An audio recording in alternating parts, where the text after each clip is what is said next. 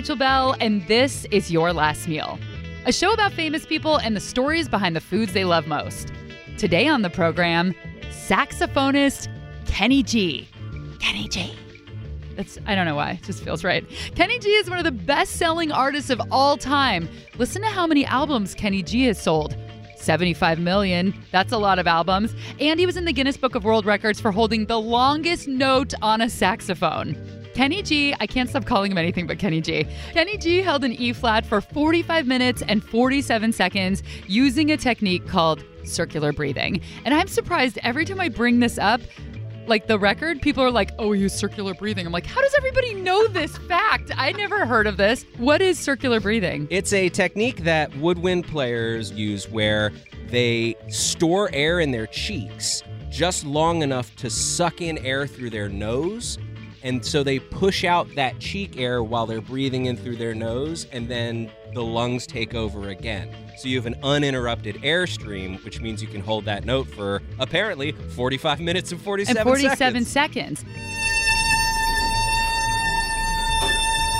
That sound that you hear behind me talking right now, that is not his record breaking note officially, but it is a note that he held for a very long time when I saw him perform at Seattle's Jazz Alley recently.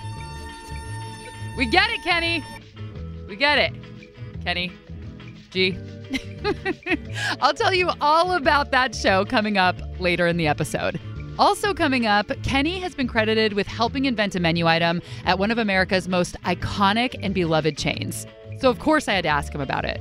Part of what you said is true, and part of what you said isn't true. The fake news took some some little snippet and ran with it, and it became a fact that people think is true. We'll tell you the menu item and the chain in question later in the episode. And we'll chat with Elia Kassoff, who took it upon himself to start manufacturing classic candies and cookies that went out of production years ago. This is the man single handedly responsible for bringing back the Hydrox cookie. To wake up one day to say to yourself, I own my favorite candy in the world is a pretty cool feeling. All of these old products that I bring back, it's so much fun. I don't even feel like I'm working. It's just one of those things. And so many ands starting this episode. We got lots coming up. Producer Aaron and I spent the last weekend in New York City. By the way, my mom texts to tell me it's the city that never sleeps. Thanks, mom. Uh, but we were in New York City at the James Beard Awards. Your Last Meal was nominated for Best Podcast along with two other podcasts. So we will give you the cliff notes on our trip and how the awards went. But first, my conversation with Kenny G. Okay, so let's go back to high school. I read that when you first tried out for the jazz band, you didn't make it your first time around. Oh, that's true. Now, you know, I was uh, number one in my junior high. I was number one in my elementary school, but by the time I got to high school, all the other guys that were number one in their respective elementary and junior highs, they were better than me, and so I got a big uh, kind of a an eye-opening experience. I I didn't like that I didn't make the band, but that is true. I mean, I really loved. I've loved the sax since the beginning. I loved.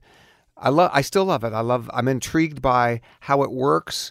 You know, I practice every day. I practice three hours today. That's why I want to make our interview at 11 uh, because I practice from 7 to 10 usually. And so it gives me time to eat something afterwards and, and then my day can start. It sounds like you got a, a head start pretty early, though. So is it true that when you were just 17 and still in high school, you got to play with the Barry White Band? That's very true. And it's all because of going to Franklin High School in Seattle and the fact that we had a composer in residence. His name was Jim Gardner. And he, he's still alive, by the way. He was talking to some friend of his that happened to mention that, that he, this friend, was putting together the orchestra for Barry White when he came to the Northwest, Seattle, Portland, and Vancouver. Barry White's sax player was not coming, and they needed to find a guy that could play like R&B style, but improvise and also read music really well. And my band director said, "Well, the only guy I know that can do that is this kid in my high school band," and that's how I got the gig. That's incredible. So did you realize what a big opportunity it was at the time? I think I was just too naive to be nervous. The, the biggest problem, the biggest stress was that I didn't have a black suit.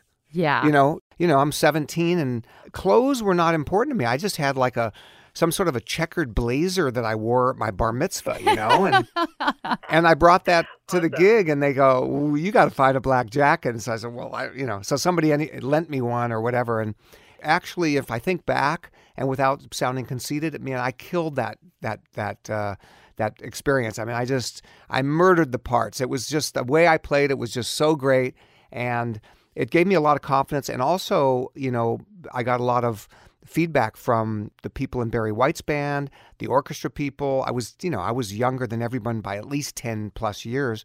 And they're all telling me how great I am. So that kind of gave me a lot of confidence to say, hey, you know, maybe uh, maybe I'll keep playing this thing. Maybe this is going to be good because I got paid. So the first time I ever made any money was playing that gig. I never had a job before that. So that was pretty cool. And this explains why everyone who's ever played with Barry White since wears a yarmulke when they perform, because they all thought you did such a good job in your bar mitzvah outfit. yeah, right.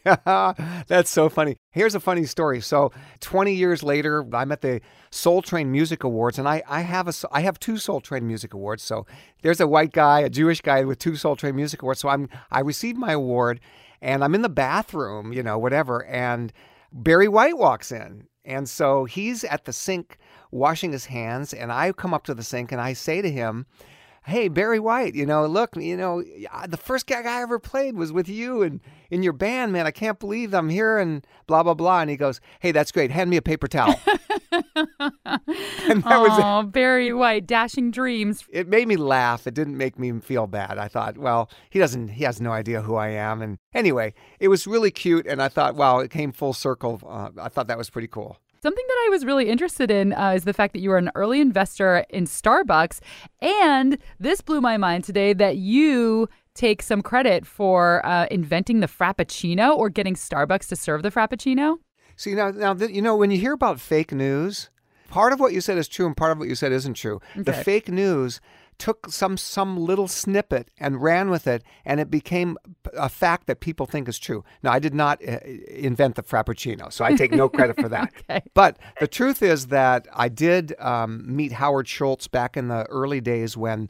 Uh, he was just getting started with uh, Starbucks and raising money, and my uncle told me that I should meet him and that I should invest in this coffee company because my uncle was one of the you know, bigger Jewish businessman in Seattle. And so he was part of investing in things. And one of the things that he invested in was Starbucks. And he said, hey, you should do this. So I met Howard and super captivated by his personality. He's an amazing guy and passionate and, you know, all the things that we know about Howard Schultz.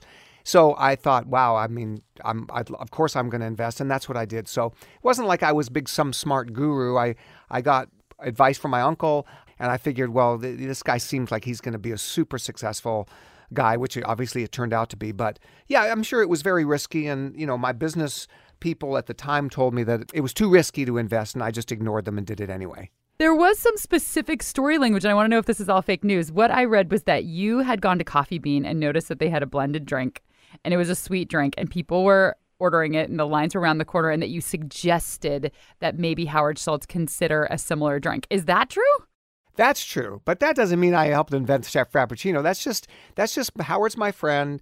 We're you know I'm I'm one of the early investors, so I'm my radar is up about anything with coffee, and so when I see these things, I just report them back to my friend. Hey, I saw this. What do you think about that? So that's it. You know, there's no like, hey, I went in there with this recipe and said, hey man, you know, I want to be on the taste testing. None of that happened. So you know, uh, the full credit for Frappuccino goes to Howard and his team. What was the time elapse, though, between you giving him this suggestion and 1995 when the Frappuccino was born? Good question. I have no idea. It could have been years. You'll have to look in your uh, diary. Dear diary, today I had a delicious drink at Coffee Bean. No, but see, I don't drink. I don't drink those things. So I, I just knew that that it was popular, and I mean, I tasted the frappuccino. Uh, I mean, the um, whatever it was called there at at the other place, but and it was good. You know, it tasted like a milkshake. Anyway, no, I mean that's that's the end of the story. There, there's nothing to the story. What is your order at Starbucks? Um, you know, I'm probably if I go to Starbucks, I get a juice and some tea. That's kind of what I do.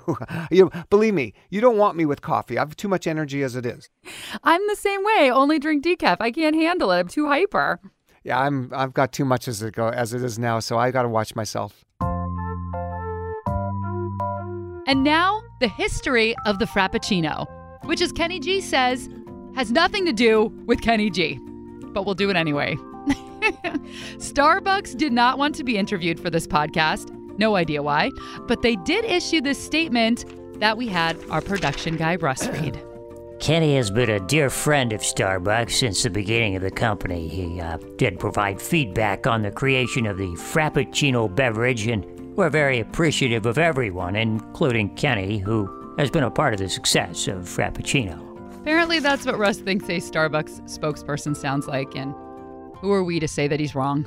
All right, so moving on with the timeline of the Frappuccino. Interest started to peak in 1993 when customers started to ask baristas for iced blended drinks. This was in Southern California. So the individual stores down there, the Santa Monica store, they started experimenting with ice and milk and espresso. The Santa Monica store tested the first Frappuccino, and it was an instant customer favorite. As for the name, this is interesting. In June 1994, Starbucks acquired the Coffee Connection in Boston, and they also inherited one of their products that was called Frappuccino. It was a cold, slushy drink made from a soft serve machine. Starbucks decided not to go with that drink, but they slapped the name Frappuccino on their new blended coffee drink, evocative of both the cold of a frap and the coffee in a cappuccino. It's a portmanteau. And then in 1999, Starbucks introduced the green straw and the domed lid that we're all used to. And this is crazy. Starbucks says there are more than 36,000 ways to customize your Frappuccino. You can pick what milk you want, you can pick your toppings. Uh, and in countries around the world, they have customized drinks to match the food of that culture. So, for example, in Japan, they have the white tiramisu Frappuccino. This is the white caramel creme Frappuccino mixed with crumbled bits of cookie and white chocolate brownie, topped with cream cheese mousse and caramel sauce. Locale. Uh, in England, they have the strawberries and cream frappuccino. In Peru, they have something that I'm going to mispronounce uh, called the Algarrobina Frappuccino. Algarrobina is a syrup made from the black carob tree, and it's very popular in Peruvian cuisine, says the website. So they blend the Algarrobina sauce with Frappuccino roast, chocolate chips, mocha, milk, and ice, mm. and then they top it with whipped cream and a swirl of Algarrobina sauce.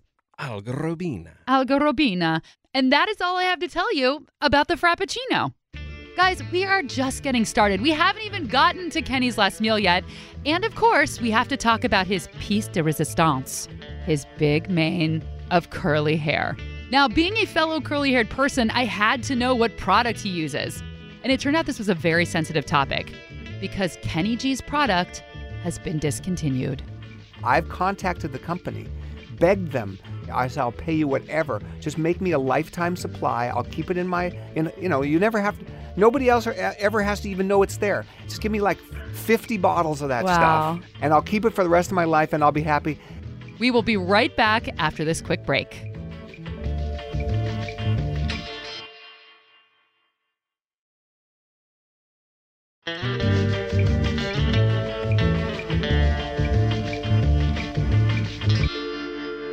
Couple weeks after I interviewed Kenny G, he came to Seattle, his hometown, to perform eight sold out shows at Jazz Alley.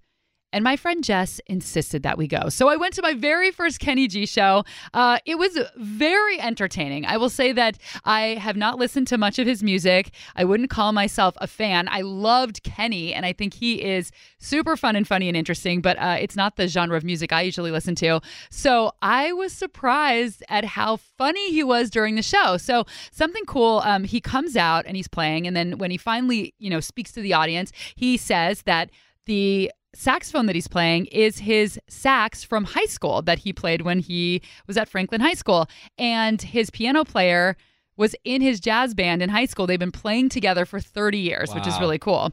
But then Kenny starts on the the dad jokes. He says, I wrote down these quotes in my phone. Let me talk about this instrument so you know what I'll be blowing all night, is what Kenny said. And then he breaks and he goes, That didn't come out right. Uh, he also announced that we were at a sax education seminar many times during the show. Uh, and then he also, after he was talking about the fact that he's played this saxophone for a very long time, he said, This proves if you blow something for 40 years, you'll stay together. Oh, Kenny. He also made some deep cuts at Michael Bolton because Michael Bolton cut his hair and Kenny G did not cut his hair. So he had some words for that. And I also think it's important to note that the encore of the night, the last song played at the show, was Celine Dion's My Heart Will Go On. Hey, it's timeless. I was surprised by that. So after the show, Kenny is a very obliging performer. He does this meet and greet after the show, and everybody gets in line. And he's such a great entertainer that he wants to sign autographs and meet everybody that comes to a show. And as you'll hear in a couple minutes, Kenny does not get to eat for many hours before his show. So he's probably starving at this point. So Jess and I rush to get in line, and we go up and we chat with him. And my life has changed because it turns out Kenny G is my real father. you need to go to the Instagram page. It's Your Last Meal Podcast. Kenny G and I look exactly the same. It's true. Kenny G and I have the exact same hair. And our face looks the same, and we're wearing the same freaking outfit, and it's so weird. Oh, it's the best picture ever. It's so crazy. So if I walked up and I said, "Papa, is it you?" No, I should have though. Um, but I didn't want Kenny G to kick me out of Jazz Alley. So anyway, go to our Instagram page, Your Last Meal Podcast, to see my real father. All right, so let's get to the point of the podcast. Let's hear what Kenny G's last meal would be. My last meal, if I had to have one meal, and this I hope this doesn't sound elitist because it's not meant to be, but you know, because I go to Asia all the time, I've I've I've had such great, you know, sushi and that kind of food. But there's a one particular thing that I've eaten, and it's at the Nobu restaurant here in Los Angeles. Um, actually, it's at Matsuhisa, but that's the that's the original Nobu restaurant. And the the dish is it's it, the fish is called toro, and they sear the toro, and he serves it with a balsamic teriyaki sauce. It's over some sticky white rice, and there's a little bit of um, what's the, what's the Brussels sprouts with it. So sticky white rice and the seared toro with the balsamic teriyaki sauce, and I would eat that as my last meal, but I could eat that for every meal. So the toro is the fatty tuna belly. So good. Yeah, man, and the the way they make it, the way they do it with that sauce. I have tried to get the sauce recipe from those guys, and it's just it's not going to happen. It may happen. Maybe it'll, maybe I maybe it'll happen on my last meal, and I won't have any time to to make it. But I hope I get it sooner than later because it's so good. So when you ask for it, they just refuse. Have you tried to to figure it out at home and deconstruct it? Yeah, I have tried, and and by the way, I've looked online, and there's guys that say they know how to do it, and I've read Nobu's cookbooks, and it's in there.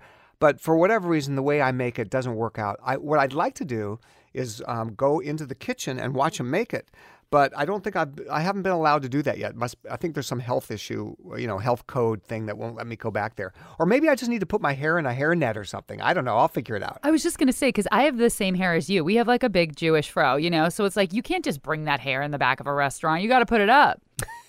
You're, you're, you're, you're, right about that. And by the way, if I went to the restaurant and I saw anybody with my hair working in the back, if they had it out like I wear mine, I'd be pissed.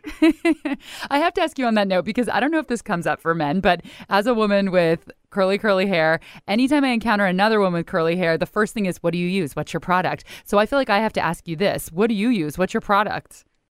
See, this is a question I get all the time, and it's always from from ladies. Yes. Uh, because there's not a lot of guys that have long curly hair. So the product, unfortunately, Rachel, is um, discontinued. So oh. yeah, it's um, it's called MOP, M O P. I remember that stuff. Yeah. Yeah, yeah. you say you remember, and it's called MOP Defining Cream. Now they have a MOP Defining Cream now, but they changed it. It's not even close to being as good as the original. I've contacted the company begged them. I said, I'll pay you whatever. Just make me a lifetime supply. I'll keep it in my, in, you know, you never have to, nobody else ever has to even know it's there. Just give me like 50 bottles of that wow. stuff and I'll keep it for the rest of my life and I'll be happy. And it just isn't going to happen. So I call it liquid gold. Yes. It's my liquid gold.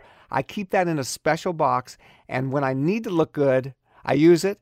And when I'm on a regular daily basis, I use the other stuff. Going back to Nobu, I interviewed Jillian Michaels on one of my earlier episodes, and she lives in Malibu, which I believe you live in Malibu, right? I do. I live in Malibu, yeah. Yeah, and she said there's not that many restaurants around there, and one of them is Nobu. And she says she feels so bougie because she has two kids and the way she grew up was pretty humble and she's like my kids like nobu to them is like going to mcdonald's on a tuesday night like they're just like coloring and so yeah i just thought that was kind of funny she's like it's really embarrassing she says when her daughter plays dolls the dolls go to nobu Oh my gosh. Yeah, well, look, that's up to her. I I I never my my two boys uh, know how special it is to go to Nobu, and I don't take them in fact, I cook I cook all the time, so I hardly ever go out. But when I do go to Nobu, um, it's very rarely with the kids. Uh, and I always let them know. I, I, I point out people in the restaurant and go, you know, th- there's there's people here that have worked all month saving up for this one night or maybe months. So I said, don't take this lightly that we're here tonight. And I always stress the fact that this is a big deal, and there's no way they're ever going w- on my credit card. That's what I tell them. I see all these douchey Malibu guys in there, eh, and you know they can't afford it. They're just got the credit card from the parents, and they're letting. I said, "You're never doing that. You want to go to Nobu, you make your money, and then you then you make the decision that you're going to take all that hard worked money and you're going to spend it on one dinner at Nobu. That and I said your date better be worth it. And if she is, great. That's what you should do, and that's the kind of stuff that you need to learn. But you're not going on my credit card. How old are your kids and what is their favorite thing that you cook for them? My two sons, 24 and 20. Um, good question. Gosh, you know, I make a lot. I actually cook a lot of things. I make a really good prime rib. I make the miso cod from Nobu. I've I actually got that recipe, so I can make that, and which they like. But I'm really good at making pies, and I think uh, my son Noah's favorite is my apple pie, and Max, I think he likes my strawberry rhubarb pie the best. But that's what they love those kind of things, and I love to cook for them. That is so great. Do you make your own crust too? Of course. If you don't make your crust, you can't say that you made a pie. That's there's nothing to make in a pie if you don't make your crust. That's true. You just dump a bunch of fruit in. Just dump a bunch of fruit in and put it in the oven. That's oh, I baked a pie. That's not baking a pie. That's nothing. Now you make the crust and you gotta, you know, and and the crust I make, um, and boy, this is gonna super sound like name dropping, but I got the recipe from Cindy Crawford. Okay, Oh. I said that. I, you, you know, I'm not saying it only because I'm saying it because it's true.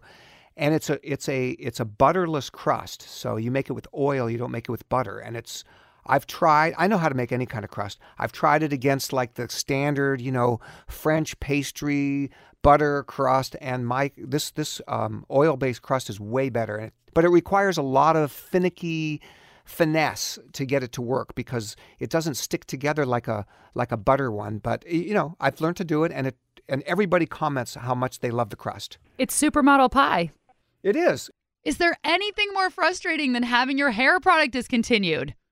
Yes. Yes, there is. Apparently so. For Elia Kassoff, it's candy. Elia loved Astro Pops as a kid, and as an adult, he would buy them at the Smart and Final in LA. But one day, he went to get his Astro Pops, and they were gone. And he came back, and they were still gone, and he started calling other stores in the area, and nobody was selling Astro Pops. So I called the company, which was Spangler Candy at the time. Their core product are Dum Dums and, and Candy Canes. And I talked to the president. I said, What happened to Astro Pops? And they said, Yeah, we felt that it wasn't part of our quote marketing mix, unquote. And we stopped making them. So I just kind of threw it out there. I said, Would you sell the rights? And they said, Yeah. Because I said to myself, I can't let something like that just die off. Now, at the time, Elia had a long established career in the corporate headhunting business. But his family used to own a huge candy company in Chicago called Leaf, started by his uncle Ed in the 1920s. uh, Hershey um, acquired the brands in the mid 90s. And it was brands like Whoppers and Jolly Rancher and Payday and Rainbow Bubblegum. So it was the fourth largest candy company in the US. Once Hershey bought them, they just tossed the name away. So Elia decided to bring back the Leaf candy brand and start manufacturing Astro Pops, a conical rocket shaped lollipop that's three flavors and colors stacked on top of each other. You got your pineapple, you got your passion fruit, and you got your cherry. Now, according to Leaf's website, Astro Pops were developed in the 1960s by two NASA rocket scientists. They were hoping to create a candy that would represent the space program. And lucky for Elia, Spangler Candy sold him the original recipe. With Astro Pops, all the machinery was already sold off as scrap metal years before. So we did get some of the artwork, we did get some of the old advertisements, we did get all the formulas, and then we we got a lot of support from Spangler to help us. It's a very complex product to make. Elia also ended up buying Tartan Tinies, Wacky Wafers, and Bonkers candies, bringing them all back from the dead. And he resuscitated Hydrox, the black and white sandwich cookie with the weirdly German looking font that I always thought was an Oreo knockoff. It was the original sandwich cookie in 1908. It was invented by Sunshine. And Nabisco quickly, four years later, built Oreo as the knockoff to Hydrox. And I don't believe that they really pushed the fact that Oreo was the knockoff. So you fast forward to the mid 90s, Sunshine was sold to Keebler. Keebler decides, you know what, we don't like the name Hydrox. It sounds like a chemical. Hydrox was the combination of hydrogen and oxygen. They wanted to make it a name that evoked clean. I mean, remember, this is 1908. They didn't really know too much about marketing. Hydrox cookies were a big part of Elia's childhood. I was a Hydrox kid growing up because I was uh, came from a Jewish kosher household, so we never had Oreo because that always had, uh, believe it or not, beef fat and lard. Hydrox was always known as as the vegetarian or the kosher, you know, product my dad, I kind of surprised him. I took him to the local Gelson's in Irvine and I didn't say anything. I, we were on our way to the movies and, and I said, Hey, I need to stop off the supermarket and get something. And he was going to stay in the car. I said, Can you uh, let me get out of the car, Dad? I'm going to be a little bit wild. He comes and follows me. And I, I walk to the cookie aisle and I go, Oh, what's that? And there's Hydrox in the cookie aisle and he's like, "Oh my gosh, you put it's there! Oh my!" And he, there was a an employee who was restocking. That's my son's cookie. That's Hydrox sell lots of it. when I was chatting with Elia, I immediately knew which product I would bring back if I had my way. Pudding Pops. I feel like we all, from the 80s, we all want Pudding Pops to come back, minus Bill Cosby, of course. yeah, actually, you're not the first one to ask that. When I bring back a product, though, it really depends on where it is, how easy is it to access the formula. That it's not easy. It's, it, the easy part is getting the trademark sometime. The hard part is getting the formula, getting the people that used to make it, uh, making sure that you know there's a good customer base, doing your market research.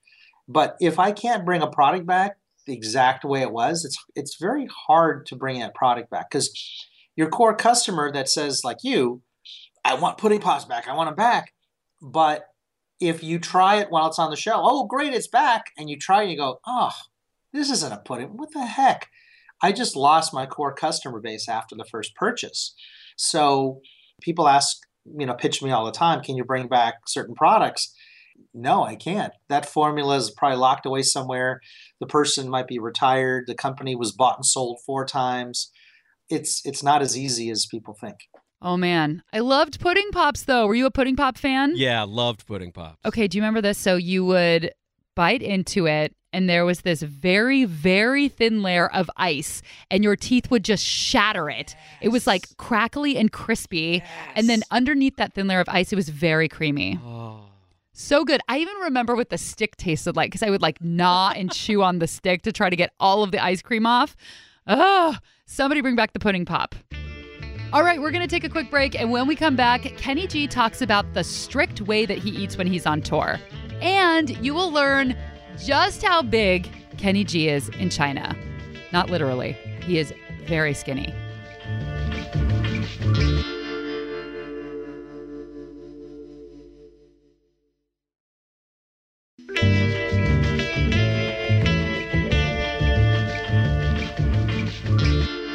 Kenny G wants Toro with balsamic teriyaki sauce from Nobu, a Japanese fusion restaurant owned by 69 year old Nobuyuki Matsuhisa.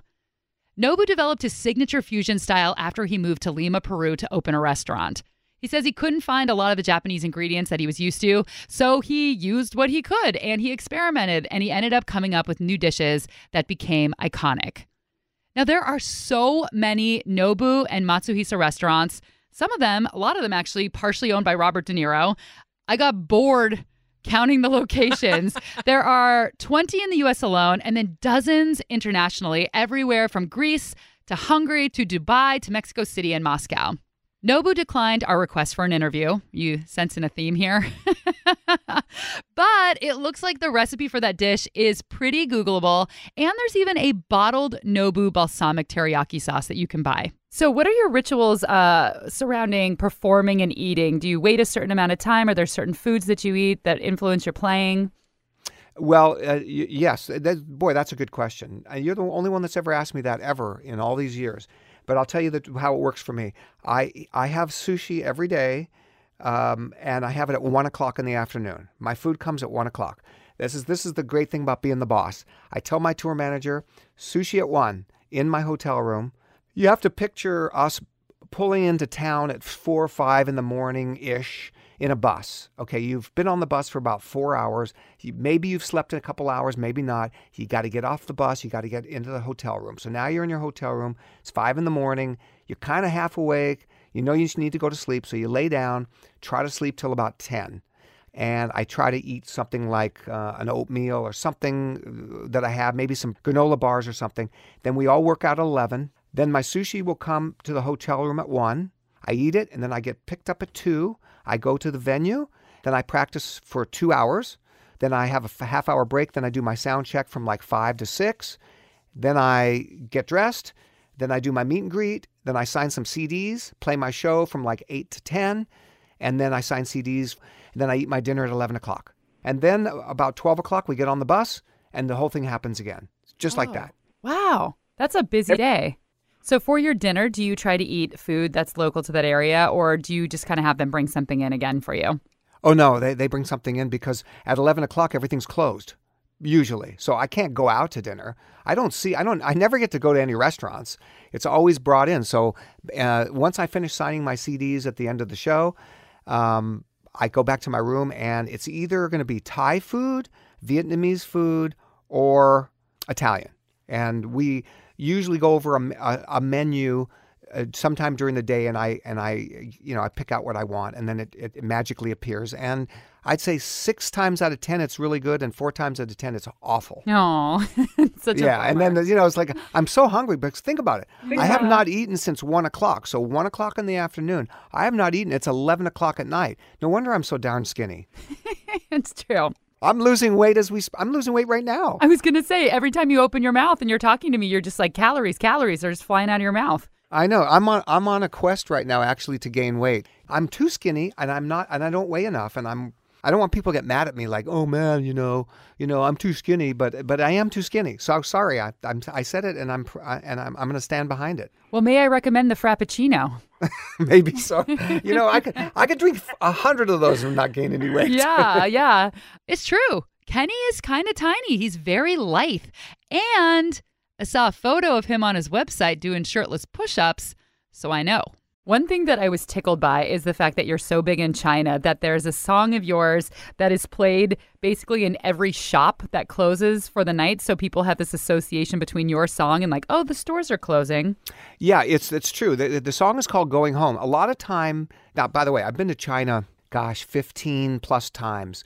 I've been to Asia almost 100 times in my career. But China, what happens there is they, they have a tendency to take uh, literally, like, so the song's called Going Home. So they took the song, and to them, it must mean time to go home. And so at the time when the uh, stores are closing, my song comes on, it's played throughout China, like hundreds of millions of people hear it every single day.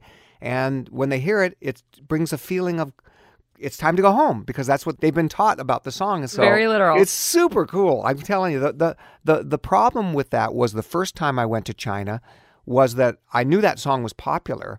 So I thought, well, I don't want to wait till the end to play it because I think people will be restless. So I played it in the middle of the set, and when I looked up, everybody left. Oh no! no, that's not true. Okay, that's not like, true, but, it, but it's pretty funny. yeah. It's kind of like the equivalent of that song they play in the U.S. at the end of the night at bars, that closing time song. You're that for China. Yes. Yeah. Yeah, it's cool. And that was Kenny G's last meal. How perfect was that wrap up? It was called closing time, and then we close the episode. I mean, wow, it's pretty good. Kenny G is touring all over the place with his saxophone. In the next few days, he will be performing a bunch in Napa, and then he is playing at wineries and jazz festivals all the way through September. You can get tickets at kennyg.com. Thanks to Elia Kassoff from Leaf Candy. You can check out all the candies that he's resurrected at leafbrands.com. Our theme music is by Prom Queen, and this episode is produced by Aaron Mason and me. Please subscribe to the podcast and leave a review. Aaron Mason and I read all of them. Yeah, all of them. And I try to figure out who wrote them. So I'm like, is that like someone I know writing another one? Or is that like someone I don't know? So that's pretty cool. Anyway, we read all of the reviews and we appreciate them so much. So thank you. And if you haven't written one yet, no thank you. Please go and write a review. I have finally 2018'd it up and started an Instagram account Ooh, exciting. Uh, so go to Your Last Meal Podcast on Instagram. This is where you can see a picture of me and my dad, Kenny G. Uh, this is also where you can see a picture of Aaron Mason and I in New York City at the James Beard Awards, all gussied up. You can see Dan Pashman of the Sporkful, who won the category. Congratulations, Dan. Congratulations, Dan. Spoiler alert, we did not win a James Beard Award, but we had the best time ever. Uh, Padma Lakshmi introduced our category and introduced us, which was really exciting. Uh, we got to eat a three course meal, each course done by a different James Beard Award winning chef. There was a dessert bar afterwards, free cocktails, Wine pairing with every course. so much wine. So much wine. so much wine. Oh, and we got a like a gift basket at the end or a gift bag. Yeah, swag, y'all. Was so excited to see what was inside, and we everybody there received. It was like an Oprah moment because when they announced it, they're like, "We were gonna put these under the seat," and I was like, That's right. But then it's gonna be in the bag outside. I was like, oh, okay. But anyway, we each got these uh, smoking guns. It's like a little portable smoker, so that you can. I mean, we're gonna smoke everything. I'm smoking olives. I'm smoking cheese. I'm smoking mushrooms. What am I not smoking? Weed. I don't smoke weed. So yeah, James Beard Awards, real fun. super fun. It was one of the most amazing nights I've ever had. And to be in a room with all these people who are super passionate about food and doing really good work and just seeing how different everybody was and and yeah, all these really great perspectives that that uh, it was just amazing to be there. Yeah, it was amazing to be around all the passion and the creativity, and at least for me, it made me feel like I want to do a better job at what we do. Yeah, and I absolutely didn't even feel bad about losing. No. like there was one second, like during the during the actual award, where all our names are up on the thing and they're gonna open the envelope. That like my competitiveness kicked in. Yeah. and I was like, oh, I want to win. Like the medal's so pretty. Yeah. Uh, and- but but Dan won, and he's super deserving, and he's Yeah. been nominated a bunch, and it yeah, it was just really as cheesy as it is, an absolute thrill to be nominated, An honor to be Even nominated. be there. It's true. Yeah, I wasn't disappointed either. But hopefully, we will be back. I'm Rachel Belle, and until next time, this is your last meal.